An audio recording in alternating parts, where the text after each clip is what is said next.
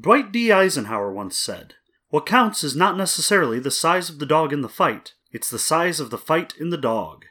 This is Save versus Rant.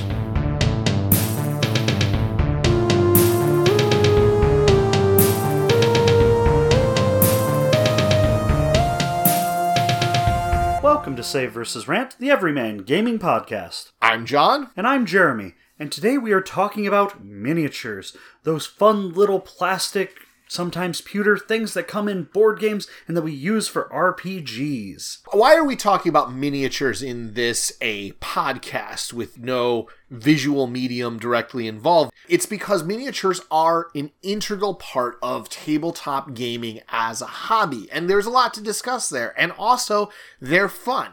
The first thing we wanted to talk about was miniatures as a hobby, and that kind of dates back to model railroading, which started in like the 1840s or thereabouts. There's a lot of conventions in model railroading that are used in miniatures all across the spectrum. The different scales are used. I mean, not one quarter scale, but you know, I have seen large games of chess and whatnot. But a lot of times, one eighth and one sixteenth scale are used in miniatures and modeling. Terrain and the way that that's modeled has been done for over a century in model railroads, and it's still used today in wargaming. There are a number of companies that provide paints, brushes, and tutorials for painting your miniatures. Reaper has a line of paints, brushes, and a wonderful line of miniatures. Don't forget about Games Workshop, of course. Games Workshop is most well known for the Warhammer lines, be they Warhammer Historical, Warhammer Fantasy, Warhammer 40k, Warhammer Age of Weirdness,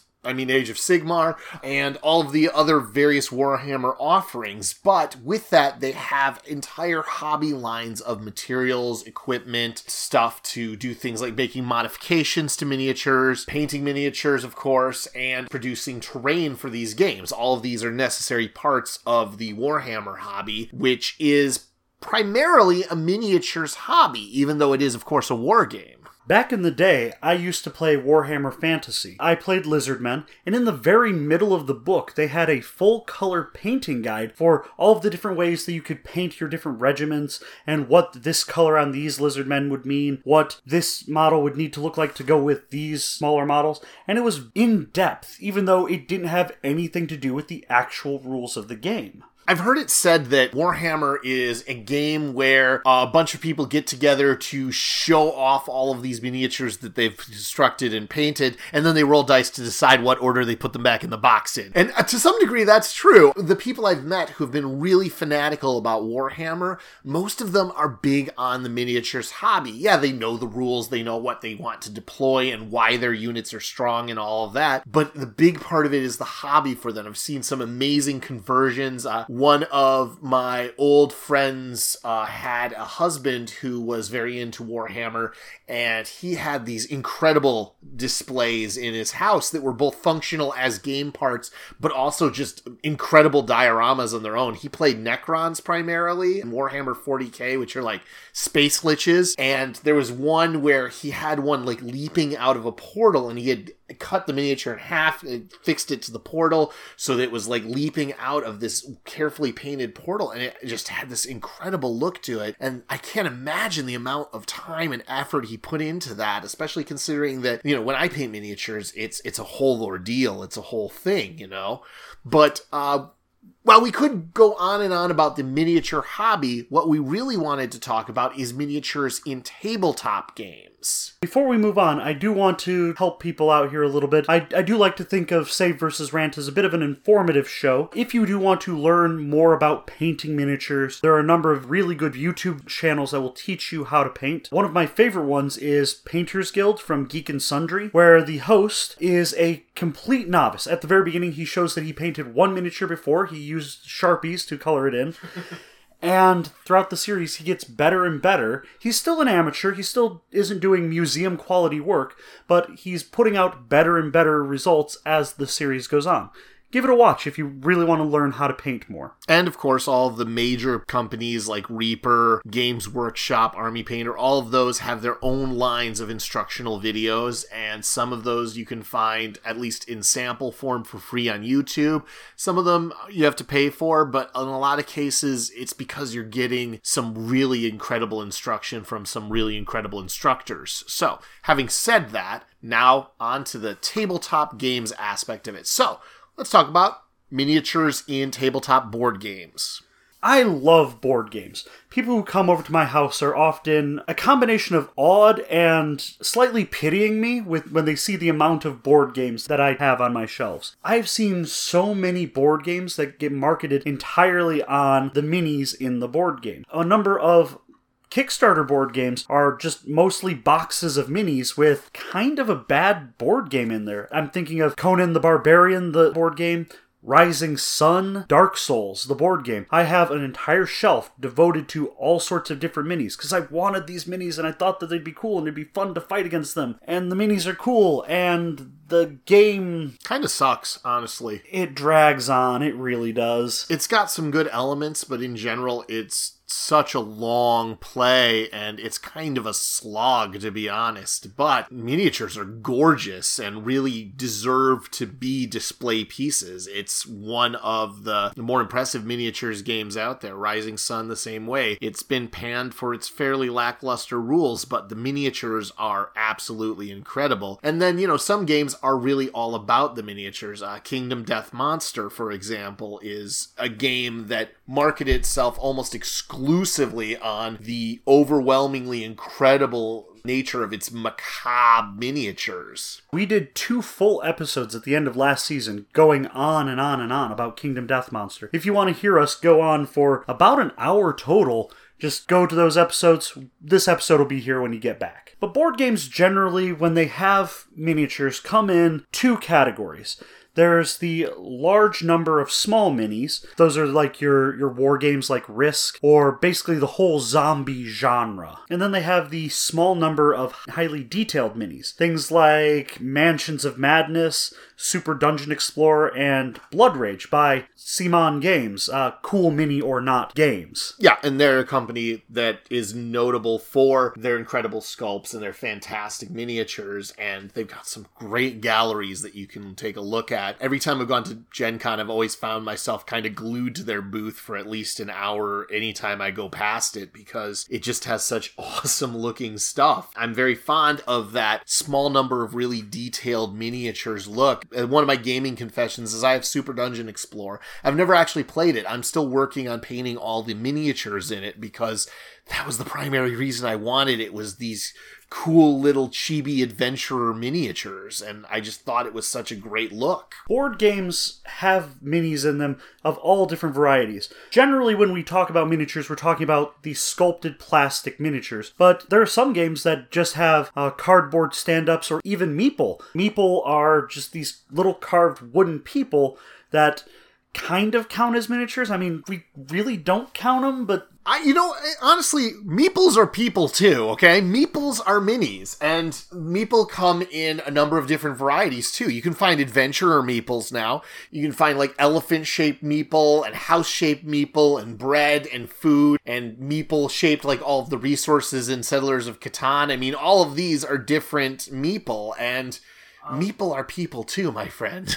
Some of my favorite meeple that I've seen are actually printed meeple. They're the standard human cutout, but then they have either a sticker or a screen printing on the front of them to just give them a face and give them clothing, to give them a little bit more personality than just the standard painted meeple. Oh yeah, I saw a luchador game that had uh, lucha me- meeple that were just the glue-on stickers, if I recall correctly. Oh, what game was that? I'm gonna I'm gonna have to look that up later, but that's a great example of uh, the sort of thing that you can do with Meeple to make them into these higher quality, more evocative, more expressive minis. Board gaming has had miniatures for for their pieces for a long, long time. Uh, probably the oldest example of miniatures in gaming comes from wargaming uh, and chess all of the different chess variants have different miniatures to represent the different pieces, and you can find some incredibly expensive, incredibly detailed uh, pieces for custom chess sets. You can get like Civil War generals, you can get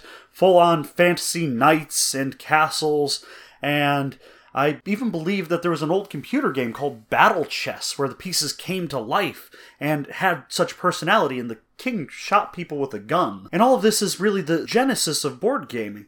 I believe that, to my recollection, the first game that has individual pawns that are actually different sculpts and models for each player is probably Monopoly. As much as I hate Monopoly, I know that I'm not alone in saying, yeah, I have my choice of pawn. Everybody has their pawn that's their favorite and the best pawn. I mean, everyone knows that the best pawn is obviously the top hat. It's a weird way of saying shoe, but okay. And then, of course, there's always a guy who wants the race car, and, and somehow he always rolls doubles. He brings his own dice to the game. Yeah, I don't think those two things are related, though. But uh, so, why do games have these individual pieces? Why can't we just play Monopoly with just different colored pieces? And the answer is fun. Yeah, it all goes back to the different flavors of fun. And one of the flavors of fun is sense pleasure and miniatures are visually appealing.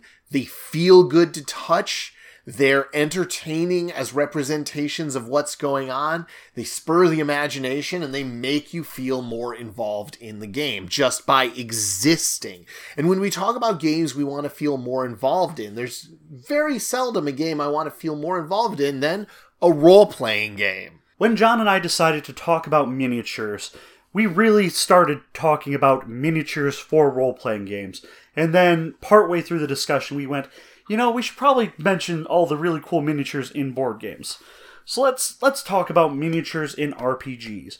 Why are miniatures in RPGs so important? Well, they give the players an amount of personal investment in both the game and their own character. When you purchase a miniature to represent your character or modify one that already exists or uh, search for one that's just the ideal representation, that is an opportunity for you to not only find something that you can link in the real physical world to this imaginary character, but on top of that, it gives you a chance to explore the boundaries of the storytelling you can do with the visual medium. If you could find a character with a evocative pose, something that implies that, you know, they're a dastardly rogue or that they're a scoundrel with a heart of gold or something. You can do a lot with these sort of sculpted miniatures, and it really is an art form.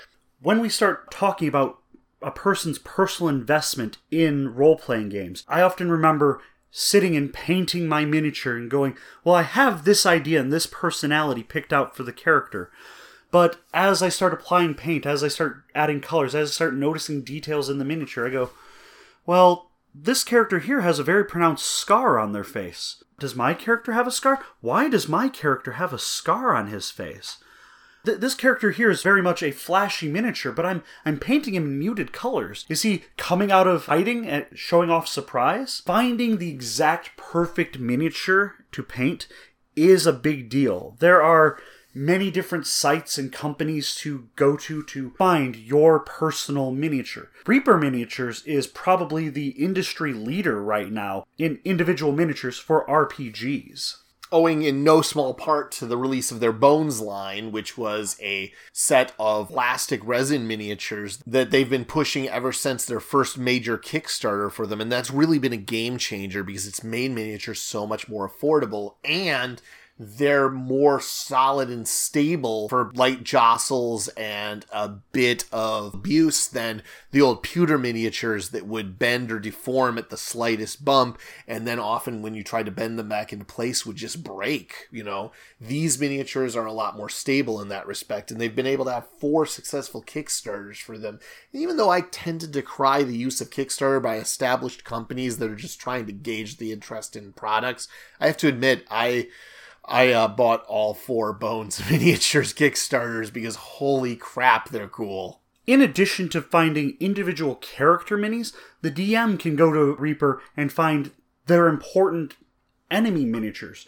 They can find the giants. They can find the dragon turtles. There are lines of individual dragons. You can do uh, even a gelatinous cube. I have a gelatinous cube from one of my from one of the Bones Kickstarters that I backed, and it's cool because you assemble it together and then you put someone's mini inside of it and you can kind of see through it. That's interesting and fun, and it adds an amount of immersion to the game that might otherwise be lost with lesser miniatures. My first experience with miniatures as part of a role playing game actually came from my Pathfinder campaign where I ran Kingmaker. I actually hadn't used miniatures in a game before then. I had used like small stand up figures and things like that, and pawns and chits of paper and stuff like that to represent characters. But this was the first time I had actually decided to get a real professional grade miniature. It was for the villain of the first module in that adventure path, the Stag Lord. I actually found out that Reaper had a Stag Lord miniature meant to represent this specific character from this specific adventure. And I was very excited about that because prior to that, any time that I had ever tried to use anything resembling a miniature, it never really looked anything like the character. In this case, I was excited to be able to present them with this climactic villain that they had been building up to. So I carefully assembled and painted it and unleashed it on my players to the awe and excitement of everyone involved, probably most of all me. And since then, I've really loved the idea of using miniatures in my games in different uh, ways. There's kind of a sliding scale for the seriousness of miniatures in role playing games. It starts at that far left side with like things that are basically like paper clips and pennies and stuff like that that you're using to represent characters. And then right above that, you might have like generic tokens, Meeple, for example. Or even just the little pawns from either a chess set or even your game of Sorry that for some reason you still have, even though that's kind of a game for eight year olds. And above that, you have pawns that are intended for games specifically. Things like the Pathfinder pawns, which represent the entire bestiary of Pathfinder.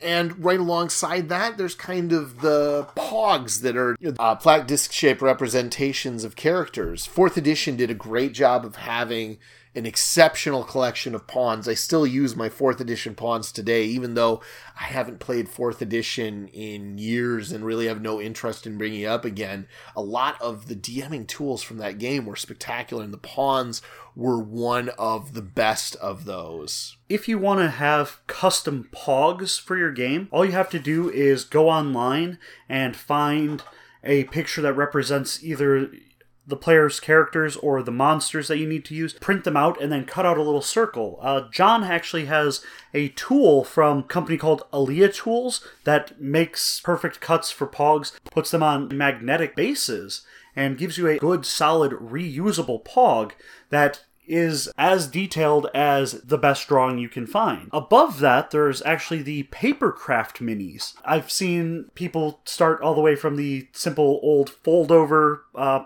fold over pawns. Uh, you just fold them in half and kind of stand them up as like a bipod. I've seen some very detailed papercraft miniatures that while fragile, are probably some of the best paper folding, printing, and just detailed work I've seen in any papercraft model. Yeah, basically origami monsters. There was uh, one in particular when we when I was running Legacy of Fire with you guys. Do you remember the uh, tentacle monster with all of the different tentacles coming off of it? That is one of the coolest paper miniatures I've ever seen, and that's part of Paizo's official line of paper miniatures.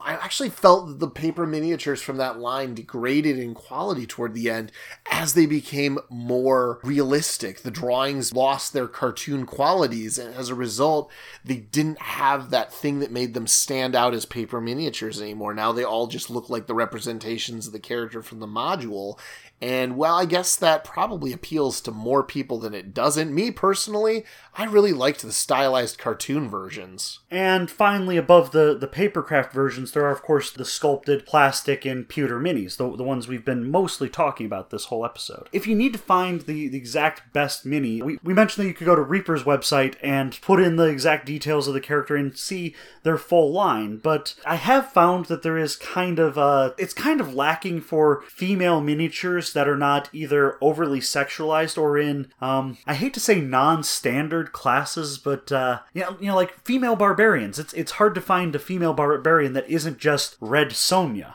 Yeah, there's a lot of reskinned red Sonjas, but there's not a lot of female barbarians with like great lion mane type capes and stuff like that out there. You can go to Impact Miniatures, though, and find a great selection. I don't think that their quality is better or worse than Reapers. I just think that they give you more options and more details than uh, what Reaper has alone. If you really need just that absolute, very specific character, if you need your halfling character who's wielding a long sword but also has a guitar on his back, uh, might also have a ritual book that he's reading from. You're not going to find that miniature, so you might need to make it. And there's a website called Hero Forge. Oh, Hero Forge is actually it's one of the cooler concepts I've seen. You go in there and you have basically a character creation screen like you might have in a video game, but you're making a miniature. Uh, the price point is at about what twenty dollars for regular plastic. $20 for regular plastic. Yep. And you can go all the way up to bronze, which is about a hundred dollars for a regular size miniature. I I'm not sure what kind of miniature you're making where you want it to be bronze, but if you do, more power to you, you know, like enjoy the things you enjoy.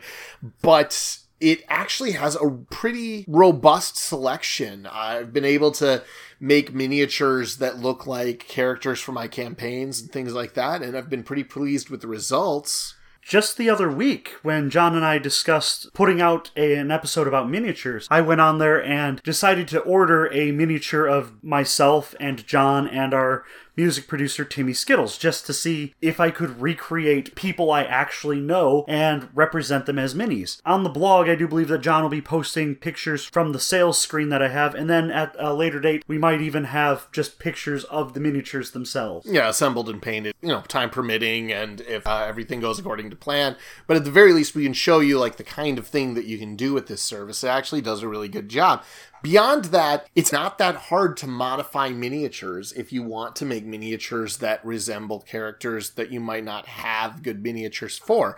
Um, I was able to find, for example, a noble looking paladin miniature that had the wrong weapon for the character in question. Uh, it was a character my brother was running, and I was able to modify his great sword into a flail, which is the weapon that that character appropriately uses. And to do that, just found a character with a flail. I cut it off. I shaved down the part on the miniature, and I used some of that green goo that everybody's always talking about to cement it into place. And it actually looks completely natural. You wouldn't be able to tell that it was a modified mini at all. If I'm able to dig that out, I'll probably throw that up on there as well.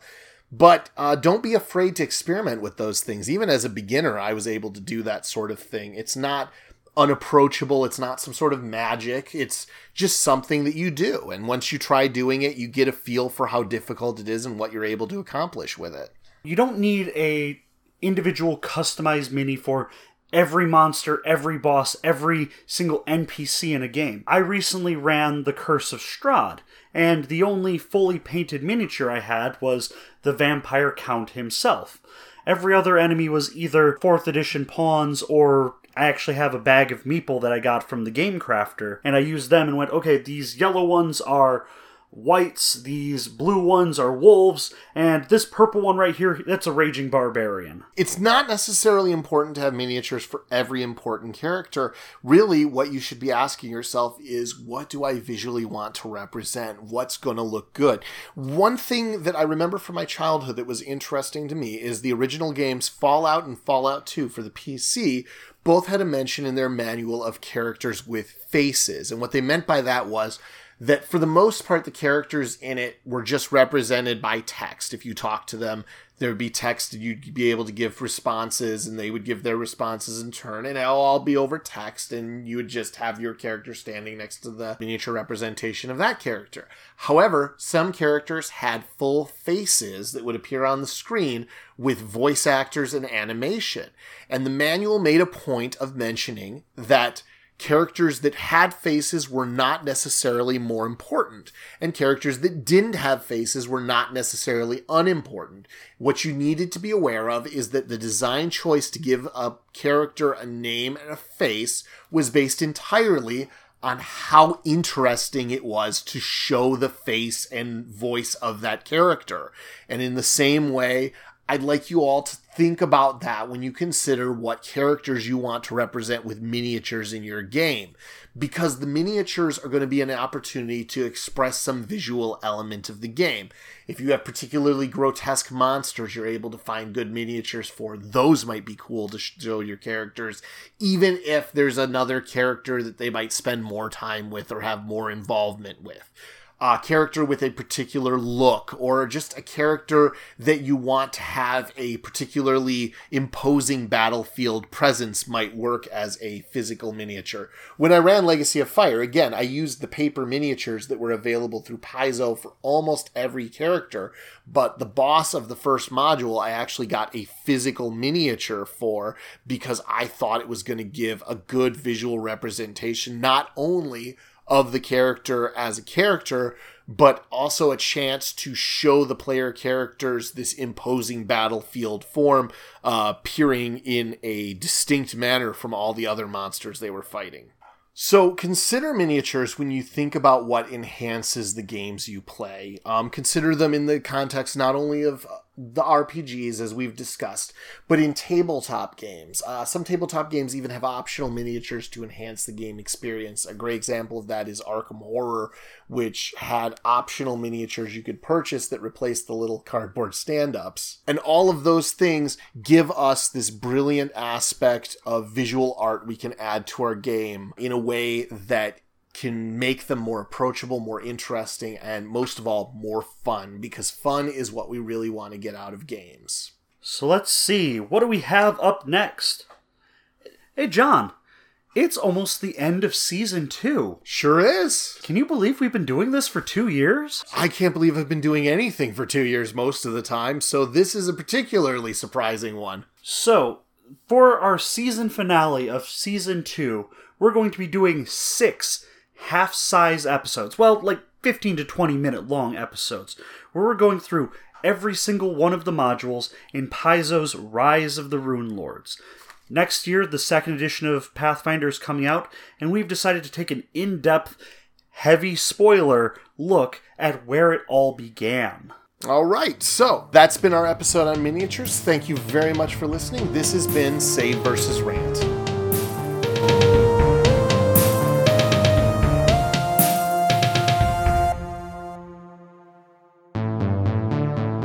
Painting is self discovery. Every good artist paints what he is. Jackson Pollock.